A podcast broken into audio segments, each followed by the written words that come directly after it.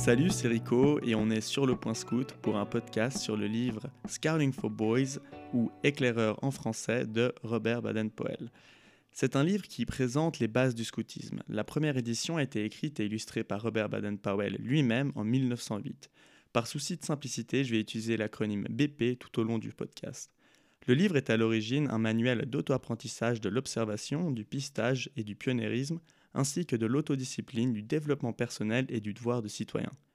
Il est basé sur les expériences d'enfance de BP, son expérience avec le corps de cadet de Mafeking et sur son camp expérimental sur l'île de Brownsea en Angleterre. Scouting for Boys est la réécriture par Baden-Powell de son précédent livre Aids to Scouting, publié en 1899. Aids to Scouting était principalement une explication écrite des compétences militaires en matière de reconnaissance. Reconnaissance qui se traduit par scouting en anglais, qui a une connotation très militaire. En français, le mot scoutisme n'a pas cette connotation militaire. Mais après le siège de Mafeking, ce manuel militaire est devenu soudainement populaire auprès de nombreux groupes de jeunes et d'éducateurs en Grande-Bretagne. Et là, vous vous dites probablement Mafeking, Brownsea, c'est quoi ces noms bizarres qu'il utilise Alors, le siège de Mafeking était un siège de 217 jours de la ville de Mafeking en Afrique du Sud pendant la Seconde Guerre des Boers d'octobre 1899 à mai 1900. BP, qui était alors le commandant de l'unité de l'armée britannique stationnée à Mafeking, a remporté un grand succès militaire en défendant la ville alors qu'il avait quatre fois moins d'hommes. Cette bataille a fait de lui un héros national au Royaume-Uni. À Mafeking, BP avait recruté et formé des garçons de 12 à 15 ans comme cadets, et pendant le siège, ils ont servi de messagers et plus tard de porteurs de blessés. À son retour en Angleterre, BP apprit que certaines écoles britanniques avaient utilisé Ace Scouting pour enseigner l'observation et la déduction. Il décida de réviser Ace Scouting pour en faire un livre pour les garçons. BP en rédigea une ébauche alors appelée Boys Patrols qu'il utilisa et testa avec 22 garçons pendant une semaine dans un camp sur l'île de Brownsea pendant l'été 1907. Bien qu'Ace Scouting ait fortement influencé Scouting for Boys, ce dernier présente le scoutisme du point de vue des adeptes du plein air et de l'exploration plutôt que du point de vue militaire. De plus, dans le livre vient s'ajouter la promesse, la loi, le badge et la devise scout ainsi que des jeux pour les jeunes. Le livre a été révisé plusieurs fois et une grande variété d'éditions a été publiée. Beaucoup de ces éditions ont été éditées et des sections entières ont été réécrites par d'autres auteurs que BP. Le livre a été un best-seller à sa sortie et est considéré comme l'un des livres les plus vendus de l'histoire. Scouting for Boys a été traduit dans de nombreuses langues. Il serait le quatrième livre à avoir été le plus vendu au XXe siècle. Selon une estimation, environ 4 millions d'exemplaires de l'édition britannique ont été vendus. En extrapolant à 87 d'éditions en différentes langues, les ventes mondiales de Scouting for Boys peuvent être estimées à être entre 100 et 150 millions d'exemplaires depuis 1908. Un aspect intéressant du livre et qui explique aussi son franc succès est qu'il s'adresse directement aux garçons car BP l'a délibérément écrit dans une langue qu'ils pouvaient comprendre. Il y a un vocabulaire simple, des diagrammes et plein d'histoires pour faciliter la lecture. Tout le long du livre, BP met les garçons au défi de rejoindre son mouvement et de vivre sa philosophie de vie. Le livre a tout de suite attiré des jeunes et de nombreux groupes scouts ont commencé à se former au Royaume-Uni et dans le monde entier. Le mouvement a continué à se développer bien au-delà des attentes de BP. Après avoir fait la recherche sur l'histoire de ce livre, je me suis posé plusieurs questions. Premièrement, pourquoi ce livre est adressé uniquement à des garçons? Alors cette question, je vais laisser à Lokai le soin d'y répondre dans son prochain podcast, Les femmes dans le scoutisme, que je vous laisse aller écouter. Comment se fait-il que ce livre ait eu un tel succès parmi les jeunes de l'époque et ait réussi à créer un mouvement qui existe encore aujourd'hui et continue d'attirer des jeunes? Pour répondre à cette question, j'ai lu le livre et fait une petite analyse que je vais te présenter.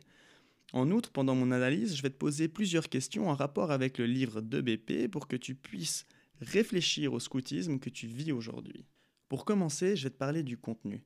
La plupart des chapitres commencent par des conseils aux instructeurs. Tous les chapitres comportent des sections avec des jeux et des activités et ils se terminent par des recommandations de livres à lire. La formation au scoutisme, ou en anglais Scout Training, se divise en quatre domaines qui sont la thématique centrale du livre. Premièrement, le développement individuel du caractère, deuxièmement, les travaux manuels ou les loisirs, troisièmement, la santé physique et quatrièmement, le service pour l'État ou la nation. Par souci de simplicité, je vais utiliser le mot scout et les mots éclaireur comme synonymes. Je précise aussi que je ne soutiens pas tout ce que BP a écrit, mais que selon moi, c'est important de ne pas censurer les passages problématiques du livre parce qu'ils offrent un accès à la compréhension de l'histoire de notre mouvement scout. Le premier chapitre, qui s'intitule Scoutcraft, présente le scoutisme et ses fondements. Dans le premier sous-chapitre qui s'intitule Le travail de l'éclaireur, BP commence par expliquer la différence entre un éclaireur de l'armée et un éclaireur scout. Un éclaireur dans l'armée est généralement un soldat qui est choisi pour son intelligence et son courage pour aller observer l'ennemi et faire un rapport au commandant. Mais BP dit qu'il existe aussi des éclaireurs de paix, des hommes qui en temps de paix accomplissent un travail qui requiert le même genre de courage et de débrouillardise. Par exemple, les pionniers et les trappeurs d'Amérique du Nord, les colons d'Amérique du Sud, les chasseurs d'Afrique centrale, les explorateurs et les missionnaires d'Asie et de toutes les régions sauvages du monde, les bushmen d'Australie, etc. Ce sont des hommes qui peuvent trouver leur chemin partout et sont capables de lire la signification des plus petits signes et traces de pas. Ils savent comment prendre soin de leur santé lorsqu'ils sont loin des médecins, ils sont forts et courageux, prêts à affronter les dangers et toujours prêts à s'entraider. Ils sont habitués à prendre leur vie en main et à la risquer sans hésiter pour aider leur pays. Ce faisant, ils renoncent à tout, à leur confort, à leur désir personnel afin de pouvoir accomplir leur travail. La vie d'un éclaireur est une vie grandiose, mais pour la vivre, il faut se préparer à l'avance aux difficultés qui peuvent surgir. Ceux qui réussissent le mieux sont ceux qui ont appris le scoutisme lorsqu'ils étaient enfants. BP conclut en déclarant au lecteur que le scoutisme est utile dans tout type de vie que tu souhaites entreprendre. BP explique la différence entre l'éclaireur militaire et l'éclaireur scout. L'éclaireur scout s'inspire des explorateurs du monde, en bref, des personnes qui savent survivre dans la nature. Est-ce que toi, tu te sens être un explorateur quand tu es au scout? Alors moi, personnellement, pas vraiment. Après, quand je fais un podcast comme celui d'aujourd'hui, je me lance un petit peu dans l'inconnu et d'un certain point de vue, j'explore quelque chose de nouveau. Et je pense que dans plein d'actions et de choses qu'on fait au scout, on peut trouver ce, ce type de similitude. Comme vous l'avez sûrement remarqué, les exemples pris par BP sont discutables. Est-ce que toi qui écoutes ce podcast, tu veux ressembler aux colons d'Afrique du Sud? Alors je pense pas. Mais je pense qu'il faut regarder au-delà de ça et retirer de ce livre les aspects que l'on juge pertinents au mouvement scout d'aujourd'hui. C'est comme ça que j'ai abordé le livre et ça m'a donné l'opportunité de réfléchir en profondeur au scoutisme que je vis au quotidien. Le deuxième sous-chapitre, intitulé Ce que font les éclaireurs, présente les sujets qui seront abordés tout au long du livre les connaissances de la forêt, la chevalerie, comment sauver une vie, l'endurance, comment aimer son pays, etc. Le sous-chapitre suivant, Devenir éclaireur, est très intéressant parce que ce chapitre présente pour la première fois des éléments clés du scoutisme actuel. Premièrement, la loi scout. BP dit que la loi scout contient les règles qui s'appliquent aux scouts du monde entier que tu promets de respecter lorsque tu t'engages comme scout. La loi scout se trouve sur la couverture intérieure du livre. Il précise qu'il faut l'étudier attentivement pour en comprendre le sens. Ensuite vient la promesse scout. Premièrement, remplir mes devoirs entre Dieu et envers le roi. Deuxièmement, aider mon prochain en toutes circonstances. Et troisièmement, observer la loi scout. BP écrit que lors de ton investiture en tant qu'éclaireur, tu feras la promesse scout devant le reste de ta troupe. Cette promesse est très difficile à tenir, mais elle est des plus sérieuses et aucun garçon n'est scout s'il ne fait pas de son mieux pour la tenir. Tu vois, écrit BP, le scoutisme n'est pas seulement amusant, mais il exige aussi beaucoup de toi, et je sais que je peux te faire confiance pour faire tout ton possible pour tenir ta promesse de scout. La promesse du scout se trouve aussi sur la couverture intérieure du livre. On se rend donc compte que dès sa création, la promesse avait une très grande importance dans la vie d'un scout. Est-ce qu'on lui accorde toujours l'importance que BP lui a donnée aujourd'hui? Dans certains groupes, Peut-être que oui, dans d'autres peut-être que non, en tout cas ça nous donne l'opportunité d'y réfléchir. On se rend aussi compte qu'elle a beaucoup évolué. Est-ce que tu te vois remplir tes devoirs envers le roi? Probablement pas, mais une fois de plus, cela nous donne l'occasion de réaliser que le mouvement scout évolue avec la société.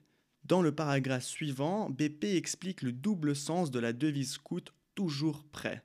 Toujours prêt dans la tête, en te disciplinant pour obéir à chaque ordre et aussi en réfléchissant à l'avance à tout accident ou situation qui pourrait se produire afin de savoir ce qu'il faut faire au bon moment et d'être prêt à le faire.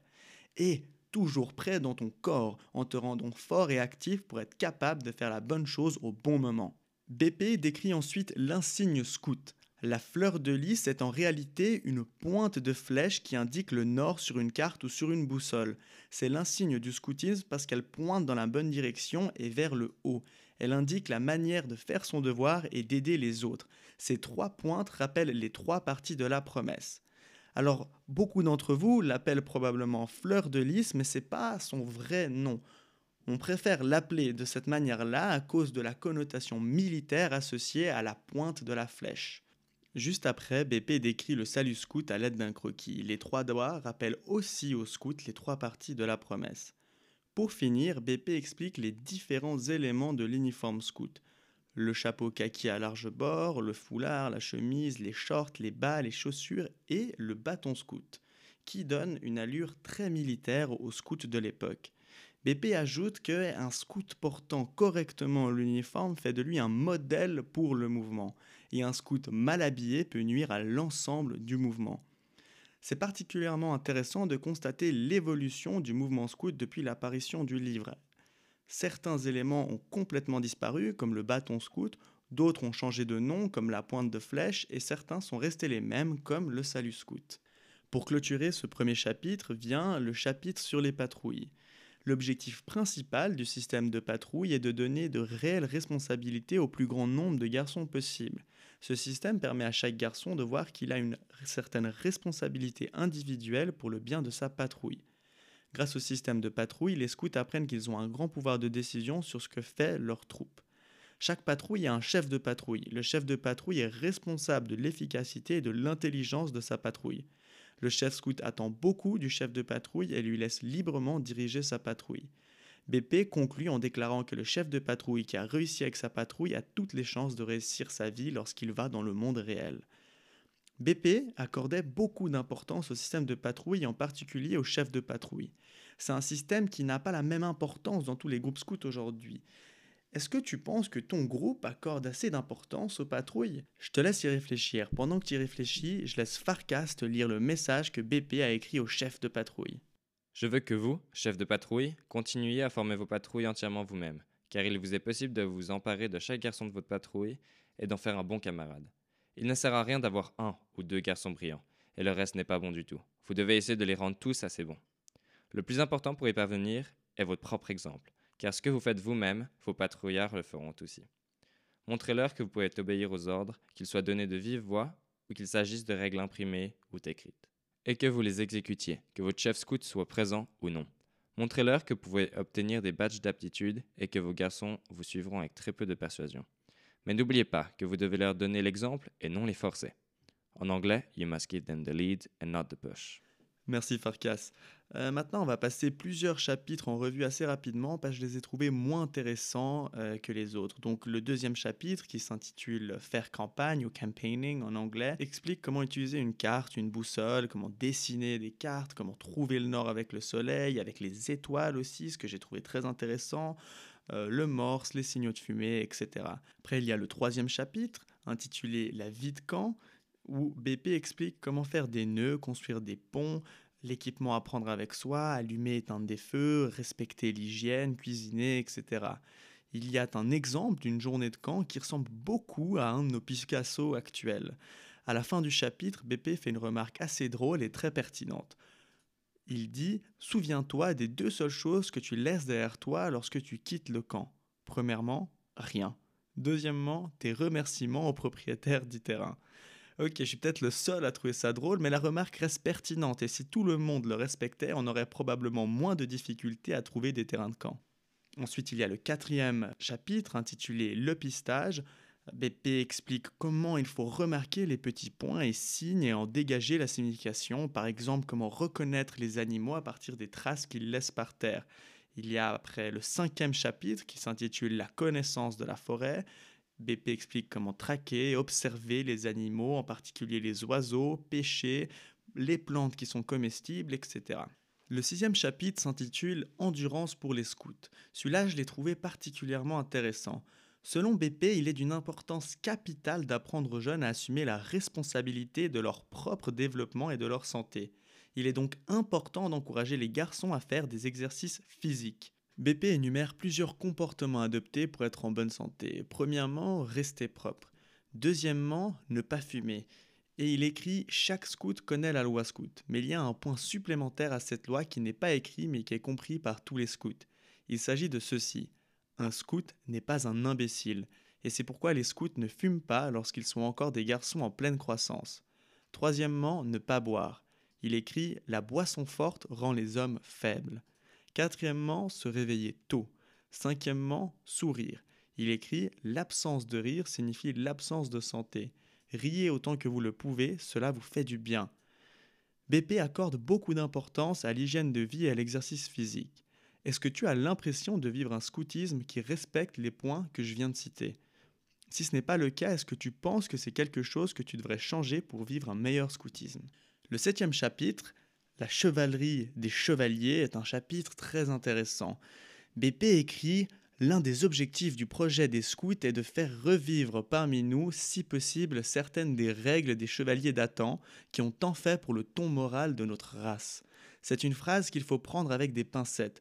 Au-delà du fait que BP parle de race et que son affirmation est discutable d'un point de vue historique, c'est intéressant de constater que des principes fondateurs du scoutisme tels que la loi et la promesse scout sont dérivés des règles des chevaliers datant. Les différentes qualités que le Code des chevaliers exigeait sont regroupées sous les trois thèmes suivants. Premièrement, chevalerie envers les autres. Deuxièmement, discipline personnelle. Et troisièmement, amélioration personnelle. Commençons par la chevalerie envers les autres. BP énumère plusieurs comportements à suivre, dont l'autosacrifice, la gentillesse, la générosité, la politesse, la courtoisie envers les femmes. BP donne ensuite plusieurs jeux pour s'entraîner à la chevalerie. Tous les matins, faites un nœud dans le foulard de chaque scout pour lui rappeler de mettre en pratique son idée de faire une bonne action tous les jours, jusqu'à ce que cela devienne une habitude chez lui. Vous pouvez aussi parler des nombreuses bonnes actions qu'un garçon peut faire dans sa vie quotidienne. Mais n'oubliez pas, c'est l'exemple du chef de patrouille et du chef instructeur qui compte le plus. En ce qui concerne la discipline personnelle, BP écrit que la chose la plus importante que le chef scout doit enseigner à ses garçons est de comprendre et de posséder le sens de l'honneur le vrai chevalier place son honneur avant toute chose. La devise Scout un jour, scout toujours en découle. Il écrit Lorsque vous serez grand, vous devrez continuer à mettre en pratique ce que vous avez appris en tant que scout. Et surtout, vous devez continuer à être honorable et digne de confiance. BP introduit plusieurs concepts en lien avec l'amélioration personnelle. Alors premièrement, l'auto-éducation. Ce qu'un garçon apprend par lui-même est ce qui va le guider plus tard dans la vie bien plus que tout ce qui lui est imposé par l'instruction d'un professeur. Ensuite, la religion, ou le scoutisme du dimanche comme l'appelle BP. Dans les pays chrétiens, les scouts doivent impérativement se rendre à l'église le dimanche. Aucun homme n'est bon s'il ne croit pas en Dieu et n'obéit pas à ses lois. Chaque scout devrait donc avoir une religion. Un scout est de ce fait actif pour faire le bien et non passif pour être bon. Il est de son devoir d'être utile et généreux envers les autres. Beaucoup de groupes en Suisse sont aujourd'hui laïques. Le scoutisme a donc commencé en étant un mouvement religieux et a évolué en un mouvement qui accorde la liberté à chaque groupe de choisir entre religion ou laïcité. Mais c'est important de reconnaître que beaucoup des valeurs que nous défendons aujourd'hui proviennent de la religion chrétienne. Nous passons maintenant au huitième chapitre qui s'intitule Sauver des vies. La devise scout prend tout son sens dans ce chapitre. Toujours prêt. BP écrit Rappelez-vous votre devise, toujours prêt. Préparez-vous aux accidents en apprenant à l'avance ce que vous devez faire dans les différents types d'accidents susceptibles de se produire. Mais ce qui est important que vous, les scouts, gardiez à l'esprit, c'est que où que vous soyez et quoi que vous fassiez, vous devez vous demander quel accident pourrait se produire ici et quel est mon devoir s'il se produit. BP ajoute que dans l'enseignement des premiers secours, l'erreur habituelle est que les garçons sont instruits comme pour passer un examen plutôt que pour appliquer des connaissances intelligentes à une situation d'urgence. Est-ce que tu penses qu'on fait la même erreur aujourd'hui?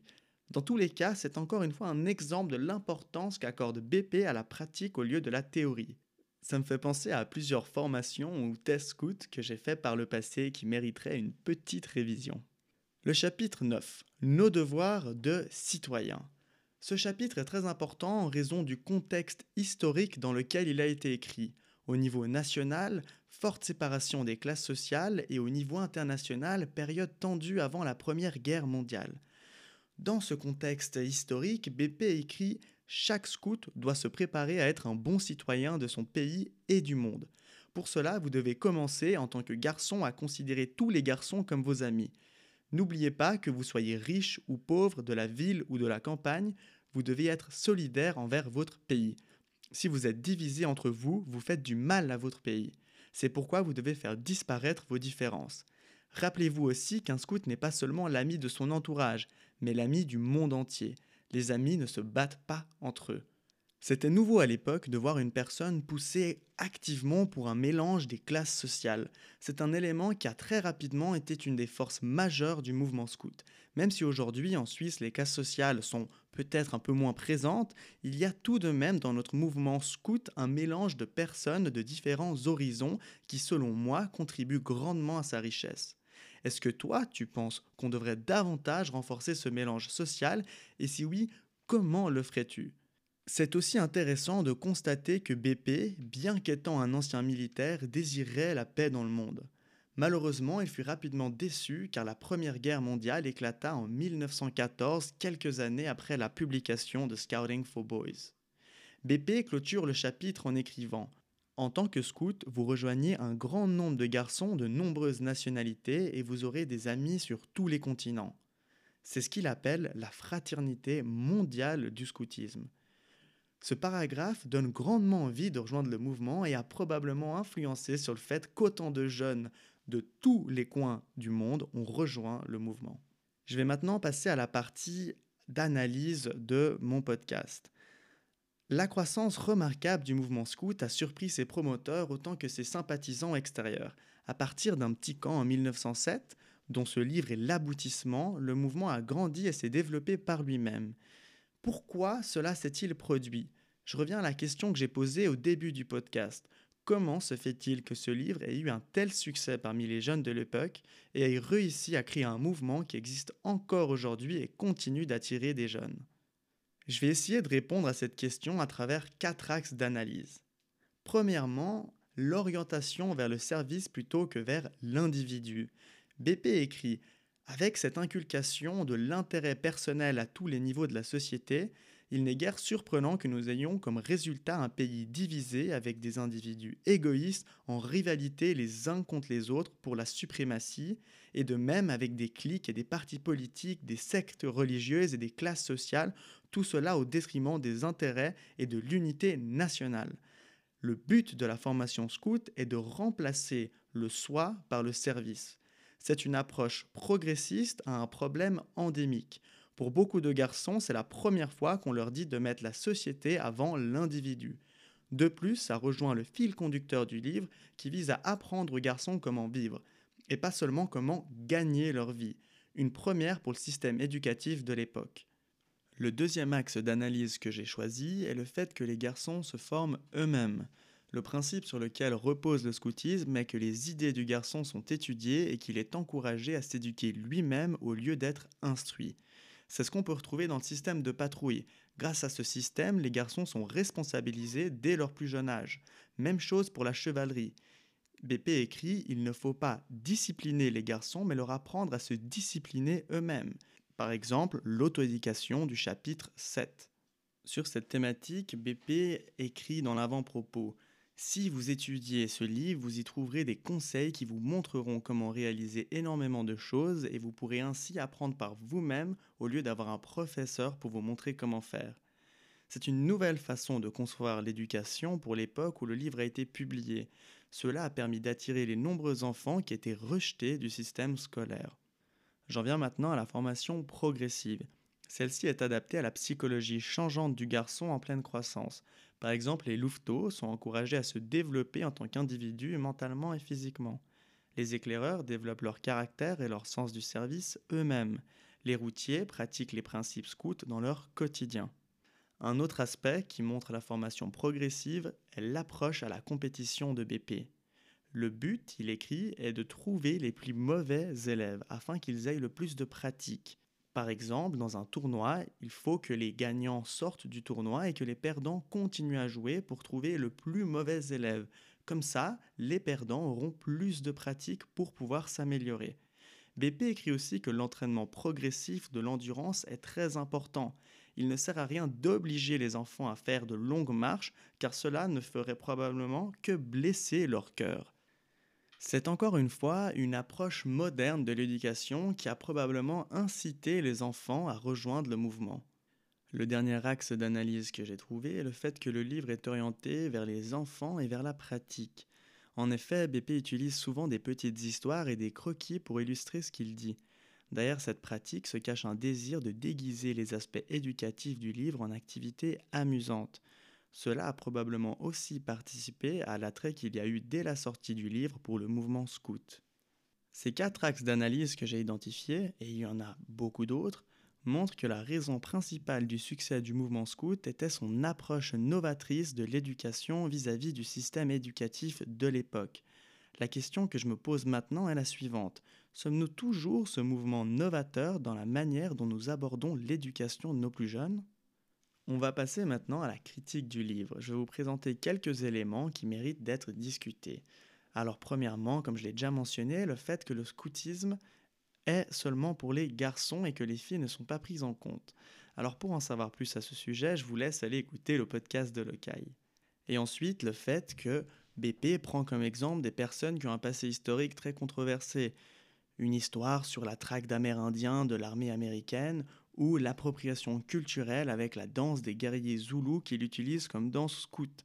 Il y a aussi tous les aspects militaires, les patrouilles qui doivent marcher en formation pour éviter un ennemi fictif, le fait que les scouts doivent toujours obéir aux ordres. Enfin, il y a le patriotisme, il y a énormément de références à l'amour envers son pays. Finalement, le fait de promouvoir des valeurs chrétiennes à travers le monde pourquoi les valeurs chrétiennes seraient-elles supérieures à d'autres valeurs? Mais bon, comme déjà mentionné dans ce podcast, il ne faut pas oublier le contexte historique dans lequel ce livre a été publié et aussi que je me base sur la première édition du livre.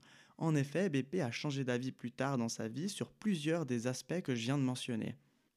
Pour conclure, c'est un livre très intéressant qui donne un aperçu du mouvement scout et de ses origines. Certains aspects ont radicalement changé, par exemple tout ce qui est militaire, patriotisme, etc. Mais beaucoup sont restés les mêmes, la loi, la promesse, la devise scout. Si le mouvement est encore bien vivant aujourd'hui, c'est en partie dû au fait que certains de ces éléments fondateurs qui ont contribué à attirer des jeunes sont toujours présents aujourd'hui. Par exemple, l'orientation vers le service, l'auto-éducation, la formation progressive et l'orientation vers la pratique. La lecture de ce livre m'a rappelé que si le scoutisme a connu un tel succès dans le monde entier, c'est en grande partie grâce à son approche progressiste qui était en avance sur son temps dans de nombreux domaines. Je crois qu'aujourd'hui, nous ne devons pas l'oublier et saisir des occasions telles que le changement climatique et la numérisation sans limite pour prouver une fois de plus que nous sommes un mouvement qui n'a pas peur d'aller de l'avant et de défendre une philosophie de vie qui peut sembler décalée à certains, mais qui sera probablement saluée dans quelques années. Et je vais terminer ce podcast par une citation de BP que je trouve très pertinente. Il dit Je sais que vous voulez être autonome et faire des choses par vous-même que ces vieux explorateurs et pionniers font appel à l'esprit d'aventure qui est en vous, que malgré toutes les inventions modernes, vous voulez par vos propres moyens apprendre à vous débrouiller seul et profiter de la liberté du plein air. Je vous remercie d'avoir écouté ce podcast en entier. Je sais que c'était un peu long, mais j'espère que ça a pu vous aider à réfléchir à comment vous vivez votre scoutisme. Je vous laisse aller vous abonner à notre chaîne YouTube, à notre compte Instagram et à aller visiter notre site web lepointscout.com. Si vous désirez rejoindre notre équipe ou faire un podcast, n'hésitez pas à nous contacter, on est preneur. Je vous adresse mes meilleures salutations scouts et je laisse BP clôturer mon podcast. Thank you all, good luck to you, and I wish we may meet again. Thank you.